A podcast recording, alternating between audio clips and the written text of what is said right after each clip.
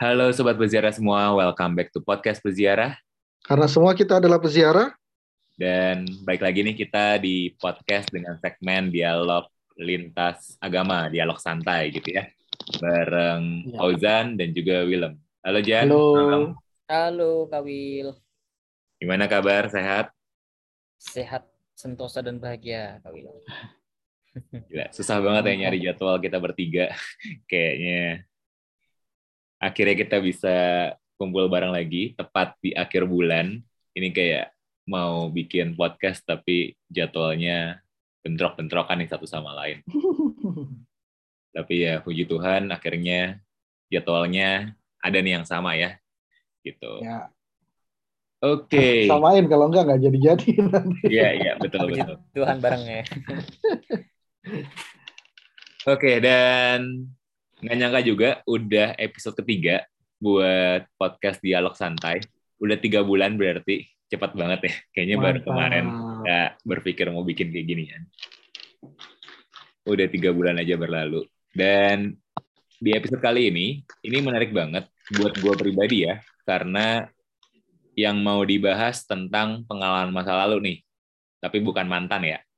Tapi hal lain, di mana kita akan ngebahas tentang atau baik lagi tentang sekolah nih gitu. Jadi ini menarik karena mungkin yang gue tahu nih William Fauzan ya kayak gue gitu ya waktu SD, SMP, SMA ya sekolah di sekolah umum gitu ya. Mungkin banyak kan ada sekolah di sekolah swasta ataupun sekolah negeri gitu. Nah tapi kan kalau Ojan sama Willem menarik ya karena sekolahnya berbeda nih. Jadi kalau Willem otomatis pernah bersekolah di seminari ya Lem ya. Iya, betul sekali. Dan Ojan di pesantren ya Jan pernah menimba ilmu gitu di pesantren ya Jan ya. Iya betul betul betul. Oke, dan kali ini sobat berziarah mungkin beberapa di antara sobat berziarah semua juga belum tahu nih. Sebenarnya di seminari itu ngapain sih? Apalagi tentang pesantren ya. Jadi di episode kali ini kita akan ngebahas nih. Sebenarnya seminari dan pesantren itu seperti apa sih? Belajar apa sih? Dan apa ya kira-kira bedanya dengan sekolah umum yang mungkin biasa sobat berziarah semua tahu? Nah, tanpa berlama-lama lagi, mungkin pertanyaan pertama gue buat Willem dan Ojan, masing-masing mungkin boleh share kali ya. Sebenarnya seminari itu apa sih? Gitu ya. Kalau untuk Willem dan kalau untuk Ojan mungkin pesantren itu apa sih? Gitu ya. Mungkin untuk jadi Oke. pembuka dulu nih, supaya kita sama-sama paham dulu nih tentang seminari dan pesantren. Mungkin Oke. boleh dari Willem duluan ya. Oh, boleh, boleh, boleh, boleh. Iya, seminari eh, kita mulai dari asal katanya dulu kali ya. Seminari itu dari bahasa Latin, akar katanya itu dari bahasa Latin yaitu semen. Semen itu dalam bahasa Latin artinya benih. Jadi eh, dirangkai menjadi sebuah kata seminarium yang kemudian makna harafiahnya adalah tempat penyemaian benih. Jadi kalau teman-teman ini trik bahasa Latin nih, Will. Kalau teman-teman ketemu kata rium itu berarti tempat. Aquarium tempat air gitu kan. Seminarium tempat menyemai benih. Nah, lalu apa hubungannya nih tempat menyemai benih dengan seminari? Nah, seminari itu adalah tempat pendidikan eh, calon imam untuk gereja Katolik Roma. Eh, beberapa denominasi gereja lain juga ada yang menggunakan istilah yang sama seminari. Tapi untuk gereja Katolik Roma namanya pasti seminari. Nah, kenapa disebut seminari? Ya karena di seminari inilah mereka-mereka yang terpanggil untuk menjadi imam, menjadi pastor dalam gereja Katolik Roma itu kemudian dididik secara perlahan-lahan, terstruktur gitu ya, eh, dalam proses yang tidak singkat untuk menyemai benih-benih panggilan mereka. Lalu kemudian di sinilah kemudian proses seleksi alam akan berjalan, baik dari diri mereka yang terpanggil maupun eh, ditentukan dari seminarinya. Nah, seminari sebagai tempat pendidikan calon imam itu eh, kalau di Indonesia mungkin yang kita sering kenal ada dua, ada dua jenis ya. Seminari menengah untuk mereka yang masuk ke seminari dari jalur SMA atau setelah SMA untuk mengikuti pendidikan selama 3 sampai 4 tahun atau yang di, atau yang setelah lulus SMA itu eh, biasanya mungkin satu atau dua tahun kalau yang dari jalur lulus SMP itu biasanya eh, 3 sampai 4 tahun gitu. Nah, itu seminari menengah. Lalu setelah mereka selesai maka mereka bisa kemudian masuk ke kongregasi tarekat atau serikat hidup bakti lainnya atau melamar ke sebuah keuskupan. Nah, dalam perjalanannya kemudian nanti mereka mengalami pendidikan lanjutan di seminari tinggi. Nah, itu jenjang berikutnya gitu ya, di mana mereka kemudian belajar teologi, belajar filsafat. Nah, selain kedua istilah ini, seminari menengah, seminari tinggi, sebenarnya ada satu lagi seminari Will yang sebenarnya kayaknya di Indonesia pun sudah nggak ada atau bahkan di dunia kayaknya hampir udah nggak ada, yaitu yang namanya seminari kecil. Apa itu seminari kecil? Seminari kecil itu dulu biasanya orang masuk seminari itu setelah lulus SD. Jadi benih panggilannya itu benar-benar ditempa dari kecil. Eh, Bapak Uskup eh, Agung Jakarta yang sekarang, Kardinal Suharyo, itu masih mengalami seminari kecil. Jadi lulus SD, kemudian masuk seminari. Dan eh, berturut-turut ya mengalami pendidikan SMP dan SMA di seminari.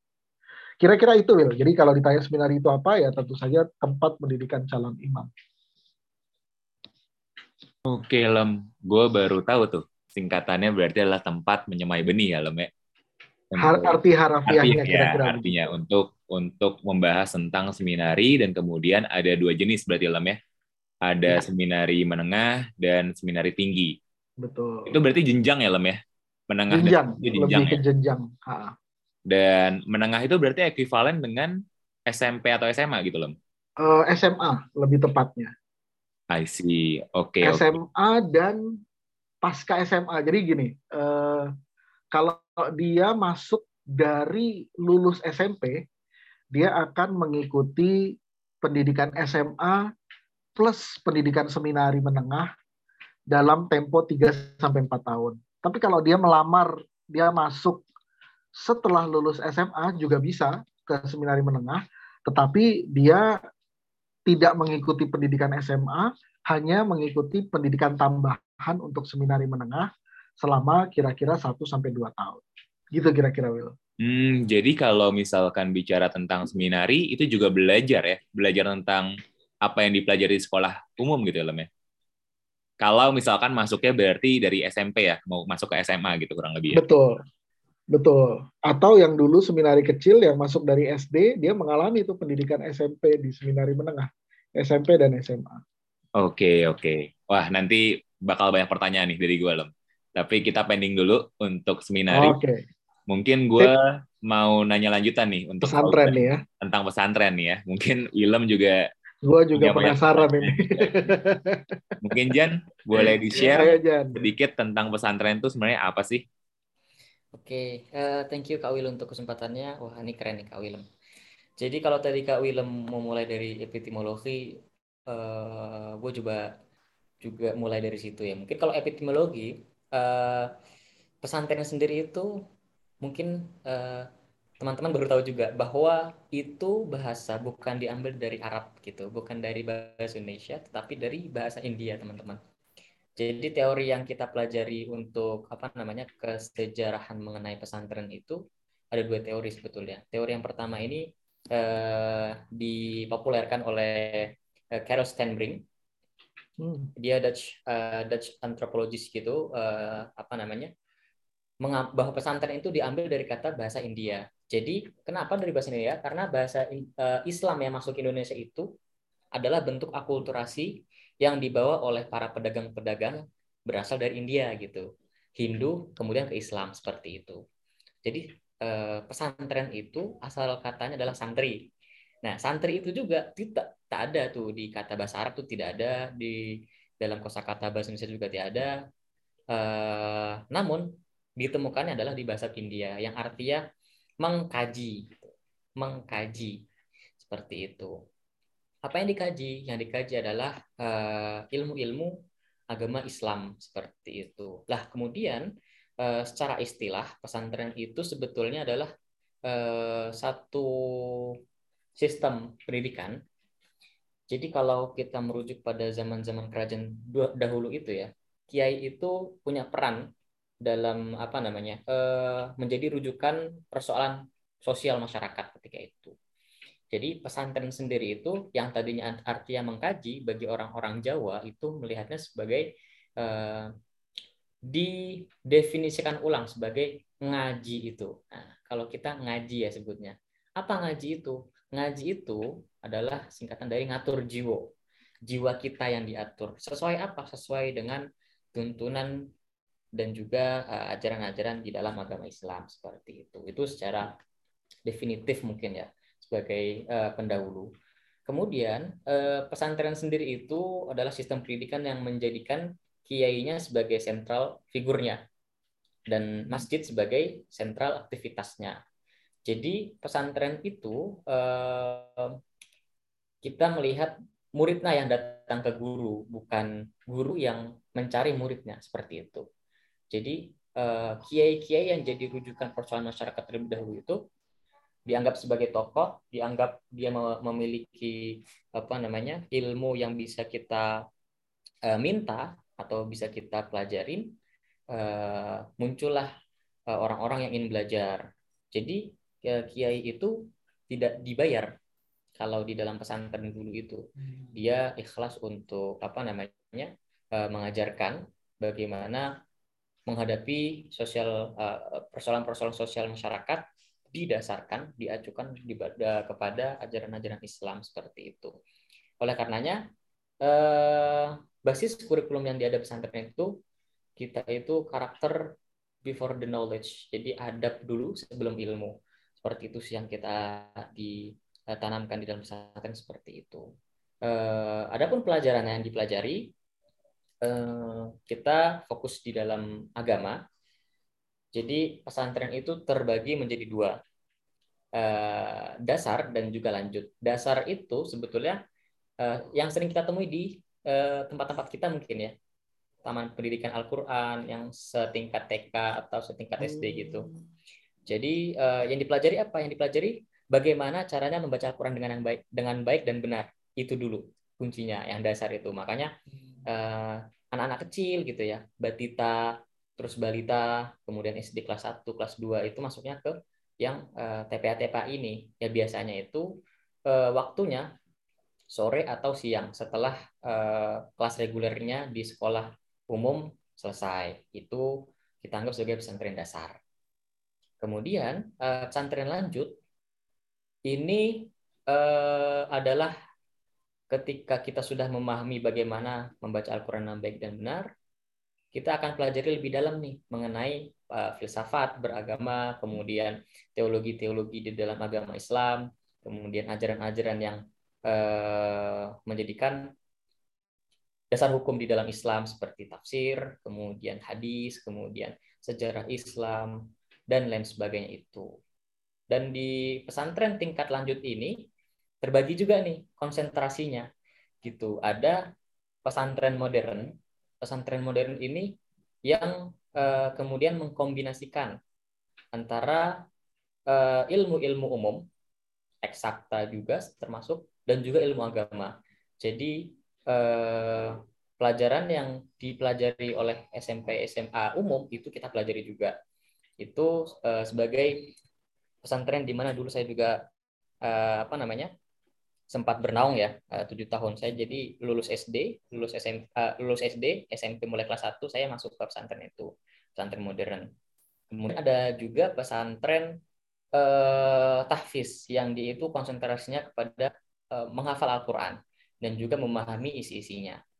Itu pesantren tahfiz. Kemudian ada lagi yang konsentrasinya lebih kepada dirosat Islamiyah atau ajaran-ajaran uh, yang sebagai fundamental hukum-hukum dalam Islam.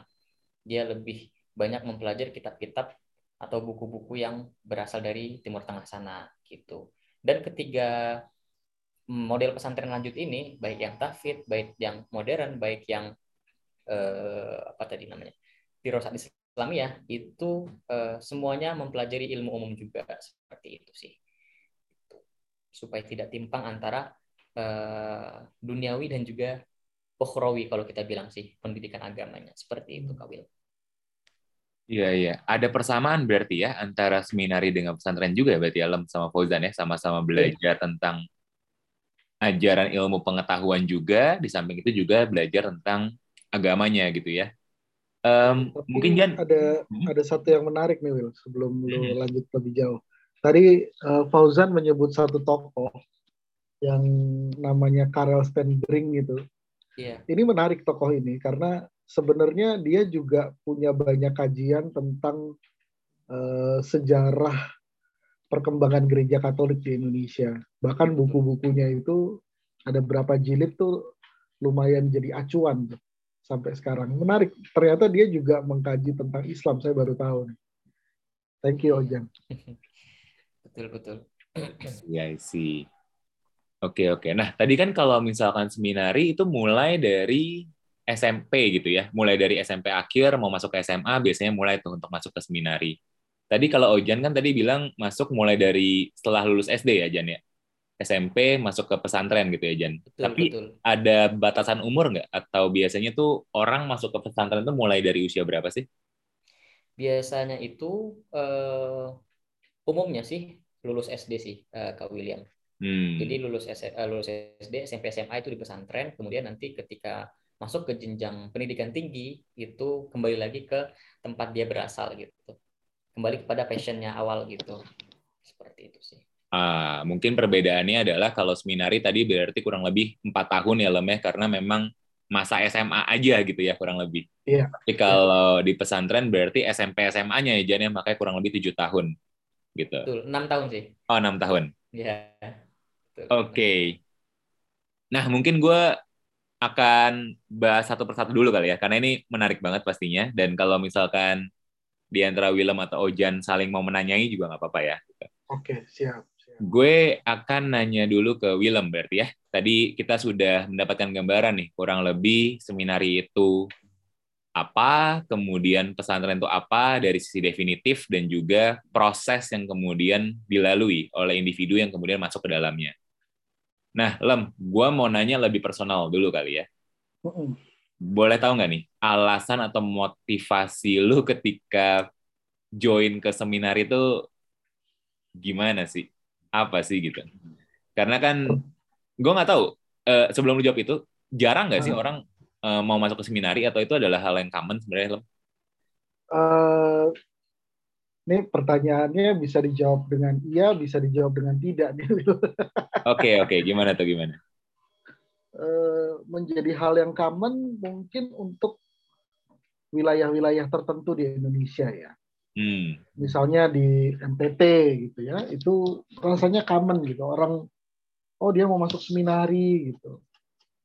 Tapi kalau di daerah-daerah lain rasanya ya lumayan lumayan menjadi hal yang langka gitu ya eh, untuk seseorang kemudian Eh, mau masuk seminari. Apalagi kalau sekarang kita lihat di masa pandemi sekarang gitu ya, itu makin sulit untuk orang masuk ke seminari.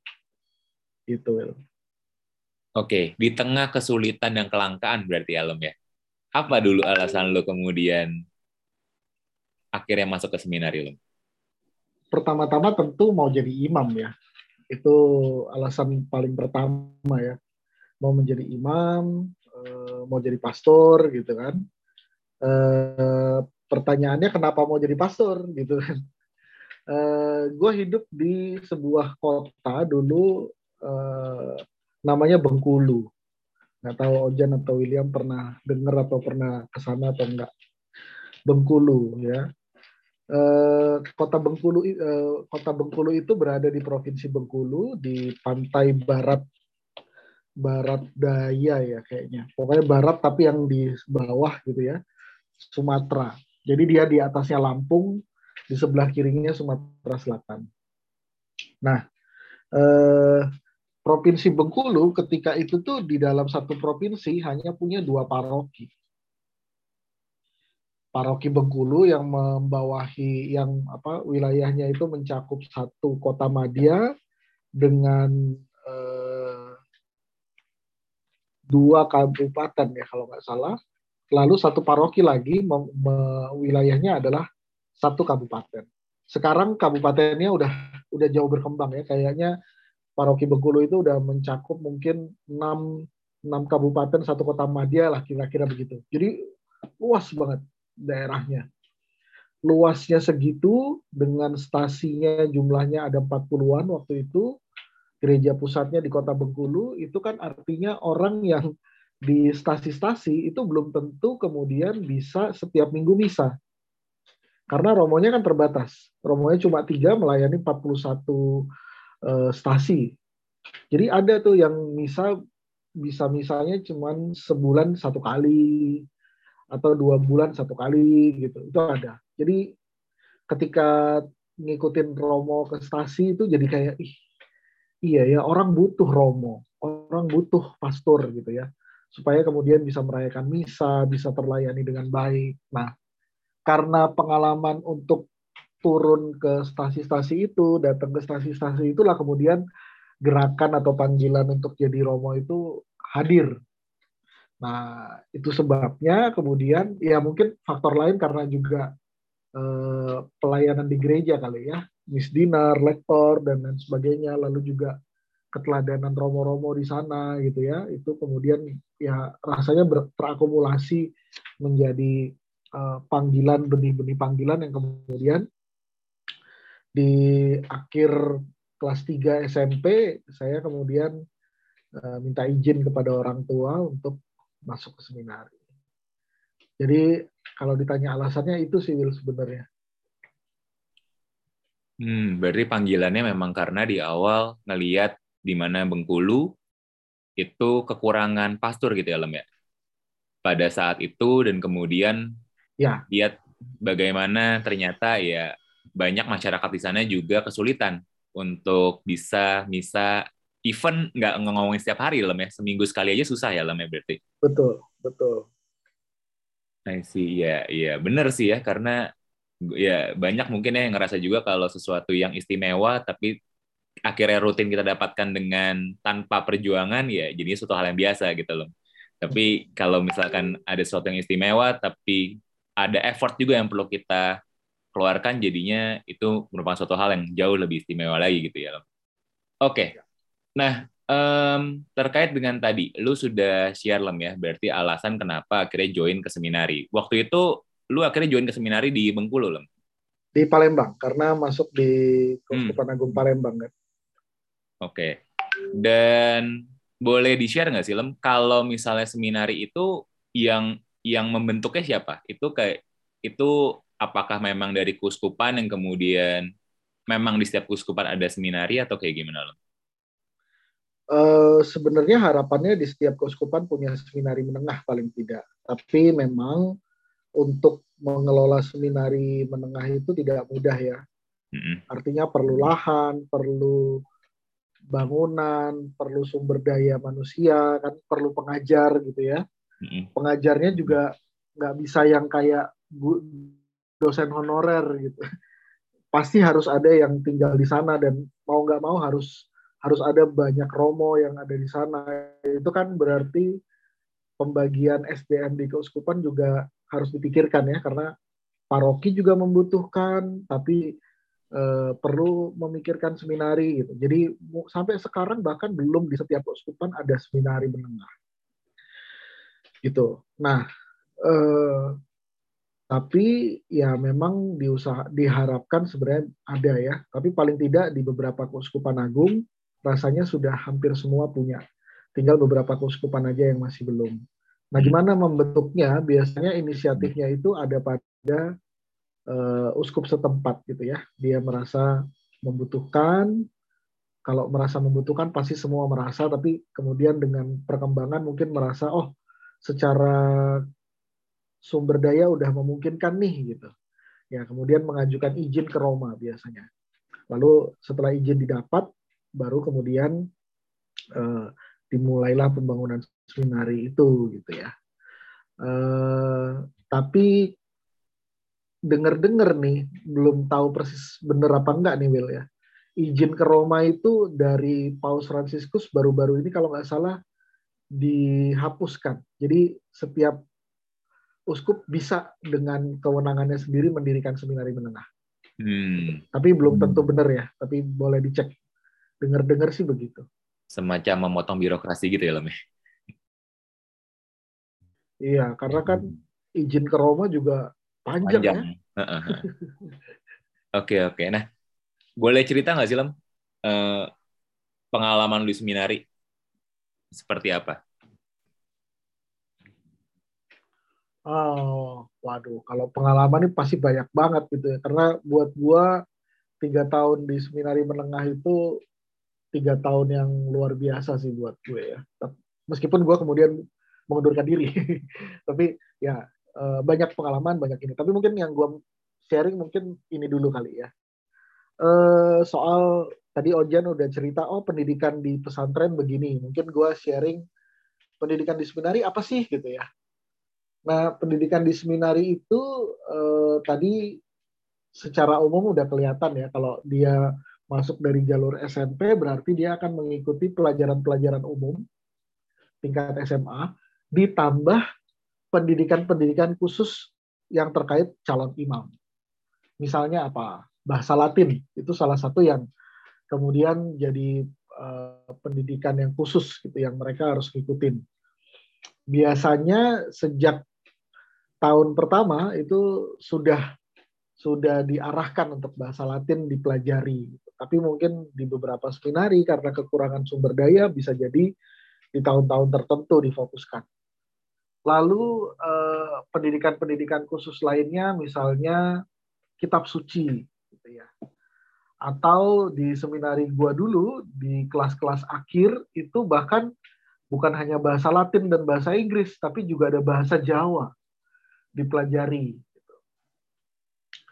Selain pendidikan-pendidikan khusus yang terkait calon imam, tentu saja pendidikan karakter ya. Jadi eh, kami ada kegiatan-kegiatan kesenian, kegiatan-kegiatan eh, keterampilan yang sebetulnya diharapkan eh, membantu seorang calon itu kemudian mengembangkan dirinya menjadi lebih baik, lebih baik dan lebih baik karena dia akan menjadi seorang imam, gitu ya. Sosok yang kemudian di paroki akan dilihat menjadi seorang yang luar biasa. Ini panutan gitu. Maka dia memang harus betul-betul ditempa, diformat. Bahasanya uh, dunia seminari biasanya diformat karena uh, prosesnya disebut dengan formatio gitu. Nah, Eh, bahkan pendidikan karakter dan pendidikan ekstra yang diberikan itu juga dari hal-hal yang sederhana.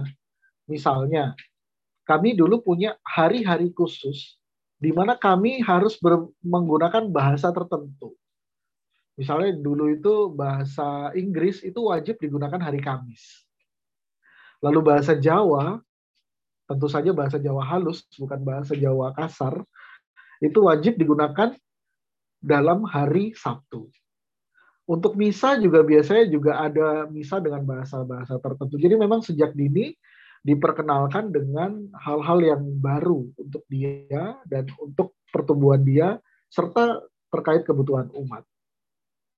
Nah, untuk eh, kelas-kelas akhir bahkan eh, selain kitab suci, kemudian tadi bahasa Latin yang juga biasa diberikan adalah sejarah gereja, liturgi, itu mulai diperkenalkan sebelum kemudian dipelajari lebih dalam nanti di uh, seminari tinggi. Nah, kira-kira seperti itu uh, kalau dari segi pendidikan dan proses pendidikan atau formatio di seminari ini biasanya hampir semua seminari itu punya empat landasan yang sama. Yang pertama, jadi seorang seminaris ya, kalau kalau apa sekolahnya disebut seminari, orang yang bersekolah disebut seminaris. Seorang seminaris itu dari eh, apa ya observasi kinerjanya dia gitu ya, kinerja panggilannya dia, itu biasanya akan disorot dari empat hal. Yang pertama, sanktitas atau bagaimana hidup doanya. Maka di seminari kemudian tadi gue udah sebut ya, biasanya setiap hari kami pasti misa. Setiap hari pasti ada acara rohani. Acara rohaninya nanti macam-macam ya. Apakah itu leksio divina, apakah itu uh, meditasi, apakah itu bacaan rohani, apakah rosario, atau latihan kur, atau apa pun gitu ya. Atau mungkin konferensi dengan uh, formator atau para pamong. Itu sanktitas. Hidup doanya harus kuat. Yang kedua, siensia. Artinya pengetahuannya, daya pikirnya juga harus baik nggak boleh dia hanya kuat di sanktitas, siensianya lemah nggak bisa. Karena nanti di seminari tinggi pun dia dibutuhkan uh, kemampuan untuk uh, olah pikirnya gitu. Karena dia seorang imam, setahu saya minimal sekarang itu harus menyelesaikan eh, S2, tahu saya ya. Ketiga, selain tadi sanktitas, kemudian siensia, ada lagi yang namanya sanitas atau kesehatan. Jadi dia nggak bisa nih sakit-sakitan gitu. Kalau memang dia uh, secara fisik lemah dan secara fisik tidak memungkinkan, bukan tidak mungkin kemudian para formator seminari uh, meminta yang bersangkutan mengundurkan diri. Gitu. Karena ya nggak mungkin kan seorang romo melayani umat malah kebalik nanti. Umat melayani dia karena dia secara fisik uh, berkekurangan. Tetapi bukan berarti difabel uh, tidak memungkinkan ya. Sekarang udah mulai banyak nih uh, imam atau seminaris atau diakon yang kemudian adalah difabel. Terakhir adalah sosietas. Hidup bersosialitas, hidup bersosialisasi dengan sesama. Karena dimensi seorang imam tentu saja nggak bisa hidup sendiri, meskipun dia tidak menikah gitu ya tapi tidak hidup sendiri. Dia akan hidup berkomunitas. Maka ya memang ditempa. Kayak dulu kami dalam satu seminar itu 100 orang. Dan hidup dengan 100 orang itu tidak mudah gitu ya. E, makan, eh, kadang-kadang juga harus lihat kanan, lihat kiri. Kalau kita punya sesuatu ya punya inisiatif berbagi. Mungkin kalau kita lagi nyuci baju atau jemur baju, eh ada yang salah ngambil gitu tapi juga dilatih untuk hal-hal yang kecil kayak misalnya keterampilan main musik itu ada dinamika-dinamika seperti itu yang menurut gua konsep pendidikan di seminar itu seru banget Bill. Kita ada waktu untuk rekreasi juga, ada waktu untuk sidang akademi eh, kayak semacam apa ya? Mungkin eh, model United Nation tapi uh, dalam konteks yang lebih sederhana sepertinya kalau gua boleh samakan ya. Uh, kira-kira begitu Will. Jadi sebenarnya banyak banget nanti kalau kalau ditanya tapi kalau dengan waktu kita kayaknya nggak memungkinkan gua cerita semua. Iya iya. Seru banget sih sebenarnya Lem ya. Kayaknya ya. Iya. um, ya. Gue jadi penasaran pengen belajar. ya. Tapi mungkin kayak seminggu gitu dua minggu gitu ya. Kayaknya seru gitu.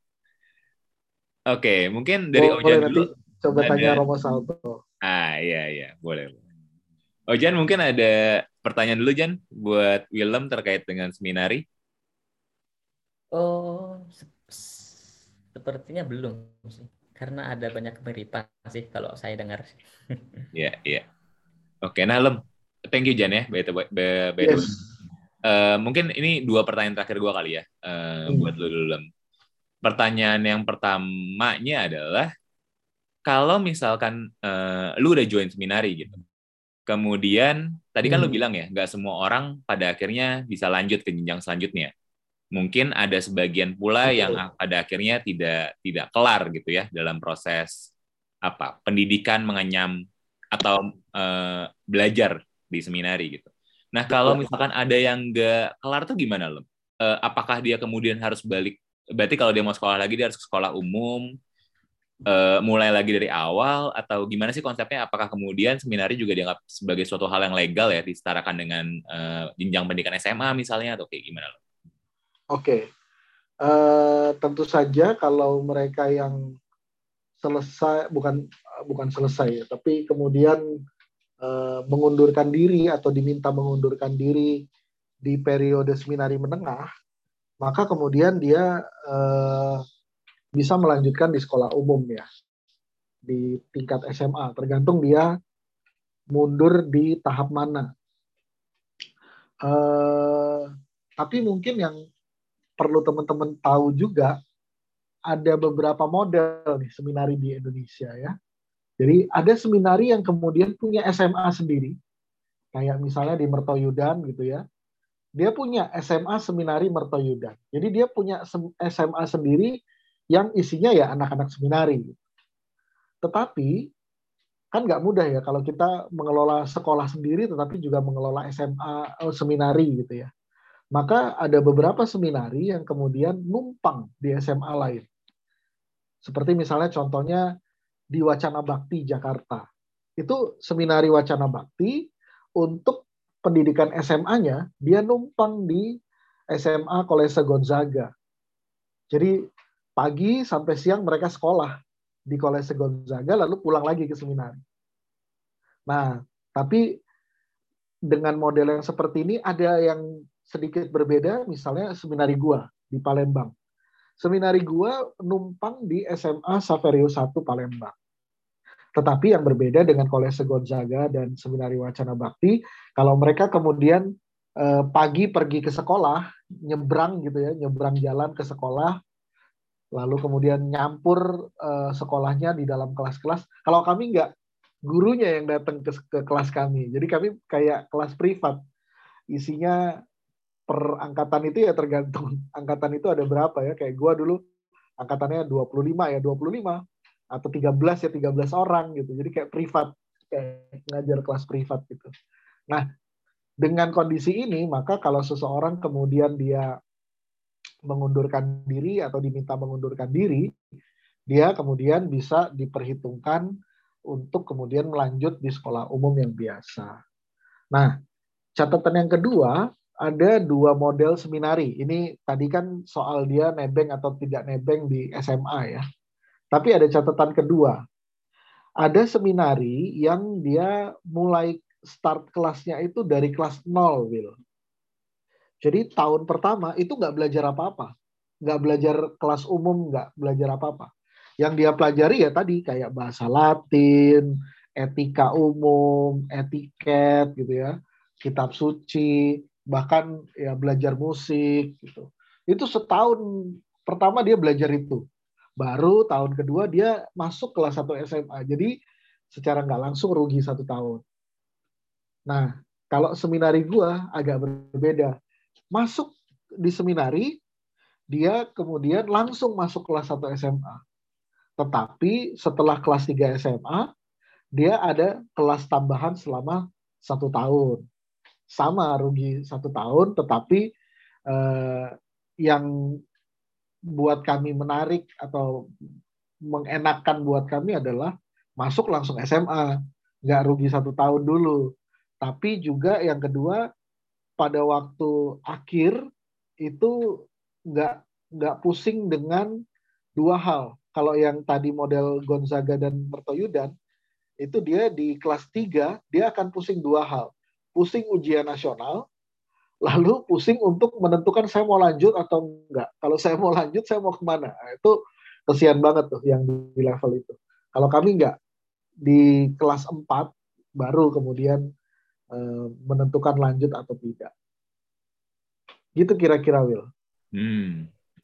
Sebenarnya gue masih punya banyak pertanyaan ya, Lem. Tapi karena waktu sangat terbatas, pertanyaan terakhir gue adalah, kalau lu masuk seminari itu berarti stay di seminarinya dan apakah kemudian itu bayar kayak ada uang pangkal, uang sekolah kayak di sekolah umum apa kayak bagaimana lo?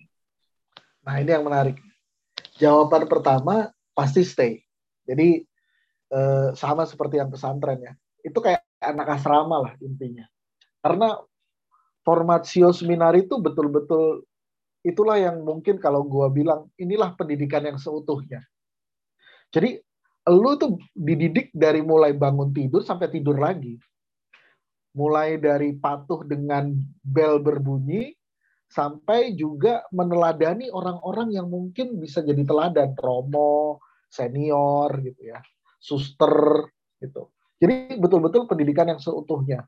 Nggak hanya pendidikan yang formal, tetapi informal dan non formal diajarin uh, dulu tuh kami bahkan di kelas tertentu tuh ada yang diajarin gimana cara makan yang baik, gimana uh, apa table manner yang baik, gimana cara ngetik yang baik, gimana apalagi ya dulu ada hal-hal yang kayak hah ini diajarin nih kayak gini, uh, macam-macam jadi itu yang yang serunya karena dia itu memang stay di tempat uh, seperti anak asrama pada umumnya tapi dengan tambahan-tambahan pelajaran. Nah, lalu pertanyaan berikutnya, ada biaya atau tidak? Tentu saja ada.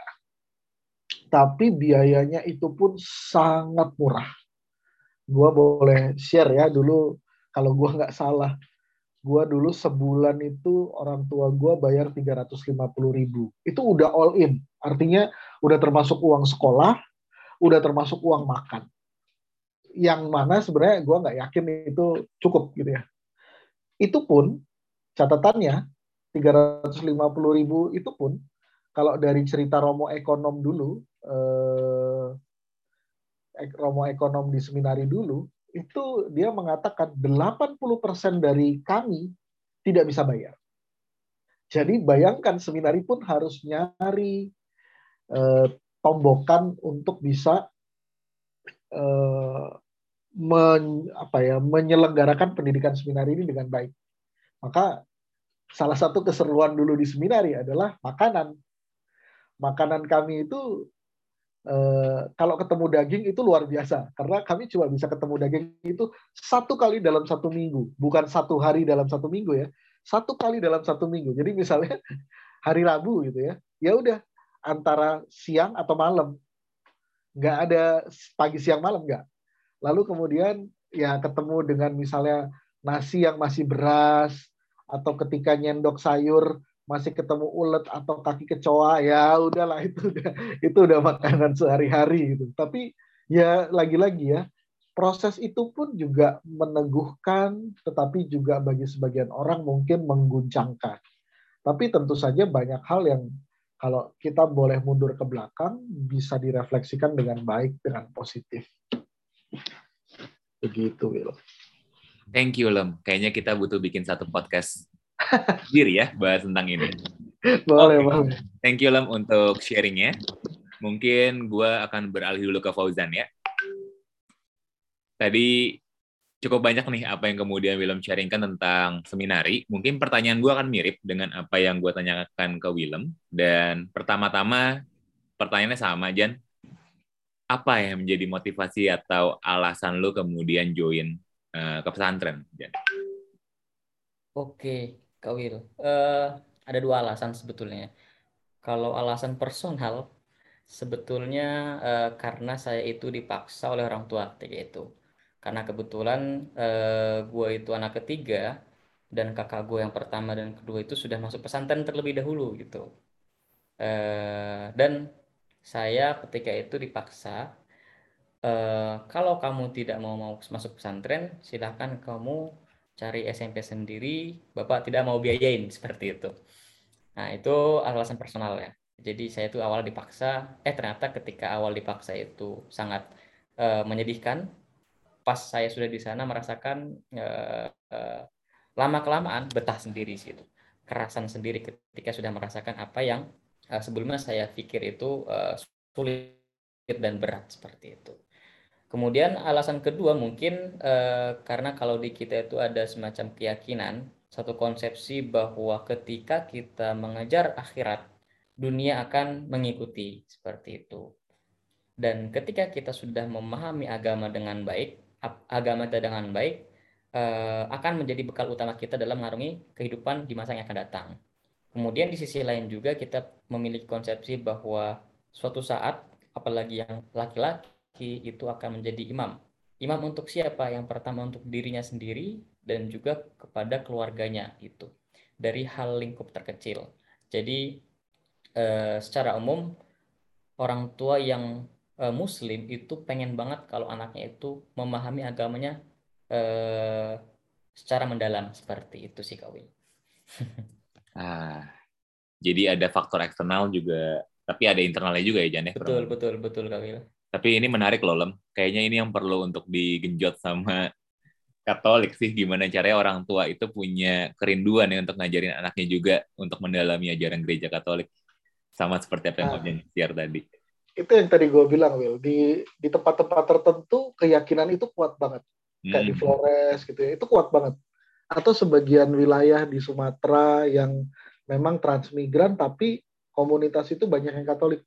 Itu bahkan banyak yang kejadian kayak Ojan dipaksa masuk seminari. Yeah, yeah, yeah. Nah, tapi kan kami dulu masuk seminari itu pakai tes, Will. Selain hmm. selain tes yang ilmu segala macam, ada tes wawancara. Kalau pada saat wawancara dia kemudian cerita bahwa saya dipaksa orang tua, nggak masuk dia. Iya, iya, iya. Gitu. Apa jangan-jangan memang yang mayoritas ya yang kemudian lebih mudah ini menarik nih kalau diteliti. Oke, kita lanjut dulu. Um, uh, terus pertanyaan gue selanjutnya Jan. Tadi kan uh, lu sempat share ya kalau misalkan ada banyak orang tua yang pengen anaknya untuk masuk pesantren supaya mendalami ilmu agama dengan lebih baik. Tapi kan kalau misalkan di di Katolik gitu ya masuk seminari tujuannya kan untuk menjadi imam gitu ya menjadi pastor.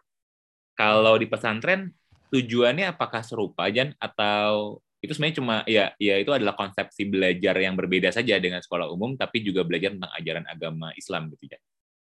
Baik, uh, sebetulnya kalau di pesantren um, tujuannya utamanya itu adalah untuk memperbaiki diri sendiri sih Kak Wil. Hmm. Uh, kalau di agama kami itu kita punya konsep bahwa sebelum kita memperbaiki orang lain, perbaiki diri dulu gitu. Jadi orientasi ke dalam. Kita perbaiki dulu, ketika kita sudah baik akan lebih mudah kita mengajak orang lain kan seperti itu kalau di uh, apa konsep kami gitu. Hmm. Kemudian kalaupun menjadi imam uh, kemudian ulama satu tokoh dalam agama Islam itu memang kan punya kualifikasi tertentu ya dia harus misalkan pandai uh, faham dan mahir berbahasa Arab dia faham mengenai ilmu-ilmu uh, apa namanya uh, fikih dan lain sebagainya persoalan dalam masalah Islam dan ke sosial masyarakat itu tentunya tidak akan didapat kalau dia tidak memahami agamanya secara mendalam dan secara tidak langsung sebetulnya uh, itu menjadi jalan juga supaya uh, seseorang itu bisa menjadi satu tokoh atau imam di dalam agama Islam seperti itu sih Kawil. Hmm, I see. Terus mungkin kelanjutannya sama nih Jan. Boleh share nggak sih pengalaman lu ketika di pesantren kayak gimana? Apa tadi mungkin sudah sedikit sneak peek ya apa yang dipelajari, tapi mungkin boleh lebih detail nggak Jan? Kesehariannya kayak gimana? Apa yang dilakukan dan lain sebagainya Jan. Baik, uh, kalau di pesantren itu sebetulnya mirip-mirip dengan Kak William, eh Kak William tadi sampaikan ya. Kita itu uh, ingin apa namanya pendidikan ini membentuk karakter santrinya gitu. Kalau tadi seminaris ini santri ya sebutannya untuk orang yang bersekolah di pesantren. Kalau tadi ada empat apa tadi empat apa ya tadi ya pokoknya. Nah di pesantren juga ada moto yang itu juga empat juga. Motonya kalau di pesantren saya itu dulu adalah berbudi tinggi, berbadan sehat, berpengetahuan luas dan berpikiran bebas. Jadi eh, pendidikan yang kita dapatkan mulai dari merem sampai melek sampai merem lagi itu eh, adalah pendidikan semuanya. Eh, yang tujuan akhirnya adalah keempat moto tadi itu gitu. Jadi eh, seru sih eh, pesantren hampir sama seperti yang disampaikan Kak Ulan gitu ya. Eh, sebetulnya kalau dipikir menderita tapi juga senang dan di situ dan di situ juga kita uh, ditatar dididik bagaimana mengarungi kehidupan uh, yang akan kita hadapi di masa depan gitu. Kalau uh, gua nggak berlebihan sih, gue bisa melihat pesantren itu sebagai miniatur kehidupan yang ideal sih. Karena uh, semenjak kita bangun, kita itu biasanya bangun jam 4 pagi, kemudian dilanjutkan dengan ibadah subuh. Setelah subuh itu kita ada uh, kalau di pesantren saya itu kan wajib bilingual ya. Ada dua bahasa yang wajib di sana, Inggris dan Arab. Gitu. Uh, setelah subuh itu ada pelatihan pembagian vocab baru bahasa Arab di Minggu Arab, bahasa Inggris di minggu Inggris seperti itu sampai jam setengah enam. Kemudian dari jam setengah enam sampai jam setengah tujuh itu waktunya uh, olahraga dan juga aktivitas bebas. Ada yang mencuci, ada yang olahraga, kemudian ada juga yang misalkan dia uh, mau nelpon orang tuanya itu itu di waktu bebas seperti itu. Setengah tujuh sampai jam tujuh itu persiapan untuk ke sekolah. Kita mandi, makan bersama-sama ya, antri, kemudian uh, ke dapur juga antri. Bagaimana kita bisa menghargai orang lain yang sudah uh, antri duluan seperti itu sih. Kemudian sekolah reguler sih sebetulnya sama dengan uh, sekolah umum pada uh, yang di luar itu ya. Jadi mulai jam 7 sampai dengan jam setengah satu itu pelajarannya yang dipelajari uh, umum dan agama tergantung jadwalnya. Kemudian setelah itu pendidikan ekstrakurikuler tapi wajib diikuti oleh semua santri gitu sih. Kayak kita itu ada kegiatan rutin misalkan eh, pidato public speaking. Kemudian di sore juga kita ada ekstrakurikuler uh, olahraga atau kesenian. Kemudian di malamnya itu ada uh, kegiatan belajar. Uh, kurang lebih sih sama seperti yang disampaikan Kak Willem sih. Seperti itu. Adapun uh, yang menarik sih menurut gue adalah cara mendisiplinkan cara mendisiplinkan santri yang uh, sekolah di sana gitu. Yang sampai saat ini gue merasakan itu sebagai sekolah yang paling bekas di uh, untuk di hidup gue sendiri gitu. Karena sangat-sangat disiplin ya. Kayak kita nggak boleh dituntut salah gitu loh. Dituntut untuk sempurna nggak boleh salah seperti itu. Kita makan berdiri itu tidak boleh. Harus sambil duduk. Uh, ber, berdasarkan acuan dari hadis ajaran Nabi dan juga dari fakta-fakta uh, ilmiah bahwa ketika kita makan sambil berdiri uh, posisi lambung kita itu tidak Eh, sempurna. Jadi proses pencernaan tidak sempurna dan sebagainya. Itu. Kemudian kalau tadi sempat dibahas Kak Willem, hari Kamis harus berbahasa Inggris. Nah, kita pun juga. Jadi kalau dalam sebulan itu ada empat minggu, kita dibagi menjadi dua. Dua minggu bahasa Arab dan dua minggu bahasa Inggris.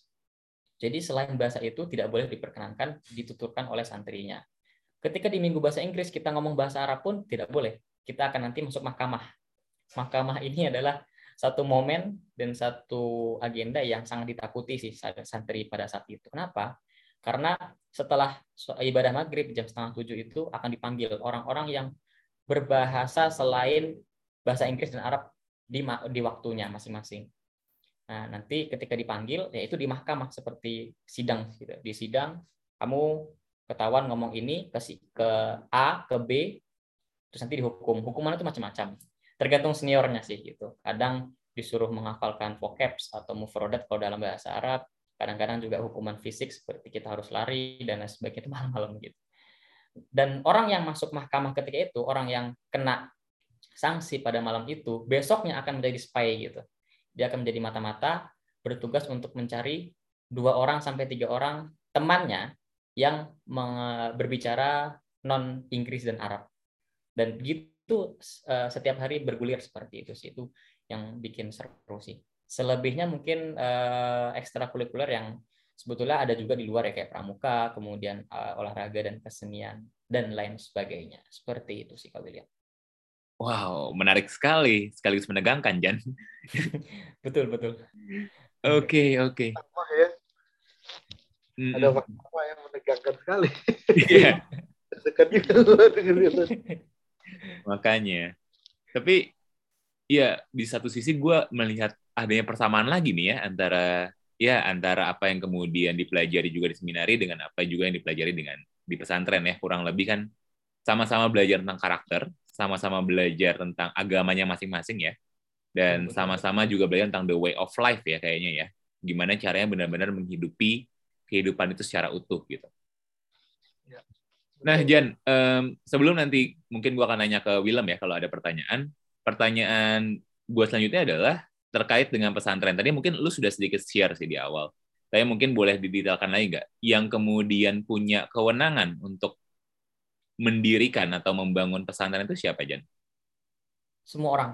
Kalau kita orang. itu tidak ada apa namanya semacam apa ya syarat-syarat tertentu sih tidak ada Eh, balik ke sejarah tadi ya, sebetulnya kan pesantren itu terwujud karena ada santri yang datang ke satu tokoh agama gitu ya. Kemudian semakin banyak sehingga rumahnya sang kiai ini tidak cukup sehingga dia harus mendirikan pondok dan santrinya pun bisa belajar dengan sempurna dan nyaman seperti itu sih kalau. Jadi setiap orang berhak untuk membuat pesantren tetapi berhaknya ini tidak uh, lantas bebas uh, saya tidak punya keagama apa ilmu keagamaan yang cukup mendalam tapi membuat pesantren tidak jadi uh, mereka yang membangun pesantren biasanya itu sudah punya pengikut uh, sebelumnya. Pengikutnya ini ya murid-muridnya. Kemudian dia itu dianggap sebagai tokoh di dalam satu organisasi organisasi Islam ataupun di organisasi masyarakat uh, setempat seperti itu sih bilang. Hmm. Oke, okay. dan mungkin Willem ada pertanyaan dulu? Uh, lebih ke ini sih, kan di Indonesia ada banyak banget pesantren ya ya, mulai dari yang nama-nama besar kayak Gontor, Ireng, sampai mungkin yang uh, ada di pelosok-pelosok gitu ya. Apakah antar pesantren ini secara kurikulum itu uh, ada pengaturannya? Misalnya, oh ini sama nih, tapi ada ada yang sifatnya pilihan kayak kita kuliah gitu ya. Hmm. Atau itu benar-benar balik kepada si tokoh pendirinya. Nah, itu yang pertama. Yang kedua, apakah antar pesantren itu kemudian ada ada saling uh, berjejaring gitu? Oke, okay. uh, eh, mungkin berangkat dari kurikulum dulu ya. Kalau kurikulum sebetulnya masing-masing pesantren itu punya ciri khasnya masing-masing sih. Jadi kurikulum pendidikan ya maksudnya bukan pelajaran ya. Kalau kurikulum itu ya aktivitasnya ataupun uh, cara berseragamnya itu mungkin berbeda-beda dan tiap pesantren itu punya ciri khasnya masing-masing seperti itu. Tetapi untuk pelajarannya uh, kurang lebih apa yang kita pelajari itu sama, meskipun uh, kemungkinan kitab atau buku yang kita pelajari itu berbeda. Tetapi uh, pemahaman yang kita tuju untuk satu pemahaman agama itu uh, kurang lebih sih sama. Jadi anak santri kan A, kemudian ketemu santri A, eh, santri Z yang jauh banget itu apa namanya uh, secara lokasi tempat ketika ngobrol pasti nyambung karena apa yang kita pelajari itu sebetulnya sama seperti itu sih Kak Will Liam dan Kak Willem untuk kurikulum. Kemudian terkait dengan, uh, dengan jejaring uh, tentu kita berjejar, berjejaring kita menganggap bahwa pesantren itu adalah saudara. Jadi uh, apa namanya yang membedakan adalah mungkin ini ya kalau sekarang itu eh, budaya yang masuk ke kita ya jadi kalau pesantren yang secara sejarah itu eh, kita pahami adalah kita memahami bahwa perbedaan itu kita lihat sebagai rahmat eh, bukan sebagai laknat seperti itu kemudian eh, karena itulah toleransi kemudian eh, apa namanya rasa kekeluargaan, rasa persaudaraan di dalam pesantren-pesantren itu sangat kuat kalau misalkan gue gue boleh bilang kita ketika kita bertemu santri sama santri itu sangat kuat sih. Dan contoh lain mungkin kayak saya bertemu dengan Kak William itu saya menganggap Kak William ini sebagai saudara gitu. Jadi senang berinteraksi, berdialog, berdiskusi dengan Kak William dan William itu sebagai satu apa ya uh, bagian dari kita seperti itu. Jadi uh, intoleransi, kemudian ekstremisme, takfirisme itu uh, sebetulnya tidak mendapat tempat di pesantren. Tetapi akhir-akhir uh, ini gitu, apa namanya, uh, ada saja oknum-oknum yang masuk ke pesantren, kemudian membawa uh, pemahaman dan juga uh, keyakinan yang keras-keras tadi gitu sih. Sebetulnya bukan di kiainya tapi ya oknum-oknum yang masuk ke pesantren itu seperti itu sih. Oke. Okay. Thank you, Jan. Dari Willem ada pertanyaan lagi nggak, Lem?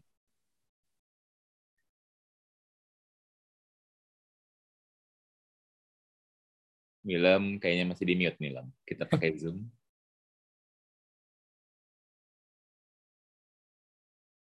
Oke, okay, kayaknya belum ada suara. Ada? kayaknya cukup dulu kali ya meskipun sebenarnya banyak yang pengen gue tanyain kayaknya bener kata lu kita mungkin kapan-kapan kalau ada tema apa kita bahas lagi oke okay. nah mungkin untuk penutup gue mau nanya sama kayak yang tadi gue tanya ke Willem ya berarti kalau misalkan lu di pesantren Jan eh, berarti apakah lu bayar kemudian? Tadi kan lu sebenarnya sempat bilang ya kalau ya pada dasarnya sih tidak memungut bayaran kalau nggak salah tadi ya. Tapi bagaimana di Jan? Apakah ada yang harus dibayar? Karena kan lu stay juga di sana atau kayak gimana Jan? Konsepnya? Uh, betul. Uh, pada awalnya kan uh, tidak membayar gitu ya.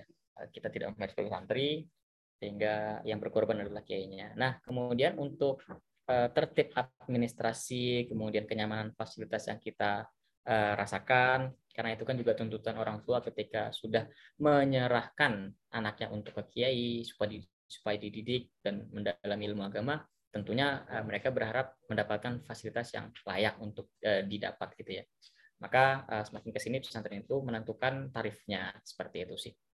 Bukan hmm. dari kiainya yang mau, tapi karena kita pengen fasilitas yang setara dengan apa yang didapatkan kalau dia sekolah di luar seperti itu. Uh, gue sendiri dulu bayar per bulannya itu di zaman gue dari tahun 2009 sampai 2015 lulus itu 600 ribu itu all in sama seperti Kak Willem makan tiga kali sehari tidur makan eh, SPP dan biaya hidup sih. Seperti itu. Hmm, nggak beda jauh ya berarti. Harusnya nggak beda jauh nih, karena kan film mungkin betul. agak lebih lama kan tiga ribu lebih lebih lama dibandingkan kemudian Ojan ya nomor seribu. Oh iya betul. Dan yang diceritakan Kak Willem juga sama sih. Bahwa kita itu dalam seminggu punya spesial dish itu cuma di satu hari, yaitu di hari Jumat sih. hmm. Kalau tambahan keterangan, gue dulu 350 ribu itu tahun 2001 sampai 2004. Iya, oh. iya. Iya, iya, iya. Mirip-mirip lah kurang lebih ya berarti. Oke, okay. thank you banget Willem Fauzan. Gila episode kali ini nggak nyangka udah satu jam lebih. Oh. Kayaknya sudah satu jam lebih ya. Luar biasa obrolannya. Gua rasa menarik banget ya sebenarnya kalau misalnya ada uh, orang Katolik yang kemudian bisa bisa cobain ngerasain apa yang jadi kehidupan di pesantren gitu pula sebaliknya gitu ya untuk kemudian saling kenal ini ini keren banget sih menurut gue karena ternyata banyak banget kesamaan yang kemudian muncul ya iya. eh, di mana ya kita nggak perlu untuk selalu mencari perbedaan yang ada ya keberagaman itu wajar gitu tapi ya kita juga perlu melihat kalau ada juga hal-hal yang sama dan ujung-ujungnya toh nilai-nilai yang kemudian juga diajarkan adalah sama gitu Mungkin sebelum gue tutup, dari Willem atau dari Ojan, ada lagi yang mau disampaikan mungkin yang terakhir? Kayaknya cukup dari gue, Will. Cukup. Dari Ojan? Gitu pun saya juga cukup. Oke, kalau gitu, thank you Sobat Peziarah semua sudah mendengarkan episode kali ini. Kita jumpa lagi berarti di podcast Dialog Lintas Agama, Dialog Santai bareng Willem dan Ojan di bulan depan ya. Thank you Willem, thank you Ojan untuk waktunya. Thank you kesempatannya Kak William dan Kak Willem. Oke, sobat peziarah semua. Kalau gitu peziarah pamit. See you in the next episode. Bye bye.